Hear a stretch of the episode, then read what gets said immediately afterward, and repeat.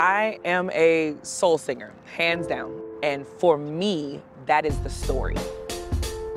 When people hear my original song, The Last Tear, I would like them to go on a journey to feel whatever emotion the song invokes for them personally, to actually be present and experience it with me. My vibe is warm.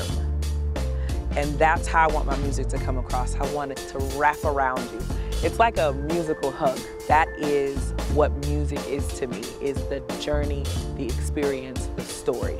The Last Tear. It's like a prize at the end of the journey because this whole thing has been singing covers, singing other people's songs, still putting our own flair, but the single is not Kyla Jade singing someone else's song. It's actually something that I can attach to who I am. This song is a perfect conclusion for my voice journey.